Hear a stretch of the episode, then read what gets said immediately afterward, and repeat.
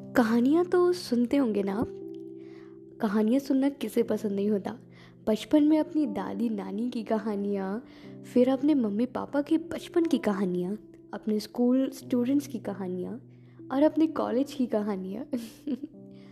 जिंदहानी।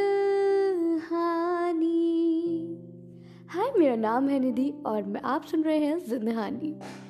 कहानियाँ ना, हम सबको बहुत पसंद होती हैं। और आज मैं ऐसा ही एक टॉपिक लेकर आई हूँ, कहानी। जी हाँ कहानी हम सब की होती है।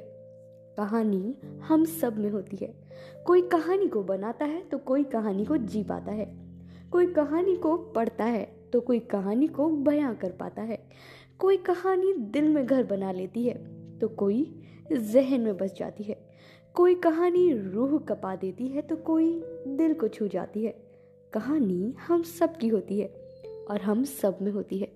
आप भी अपनी कहानी को मेरे साथ शेयर कीजिए और मैं आपकी कहानी को शेयर करूँगी पूरी दुनिया के साथ।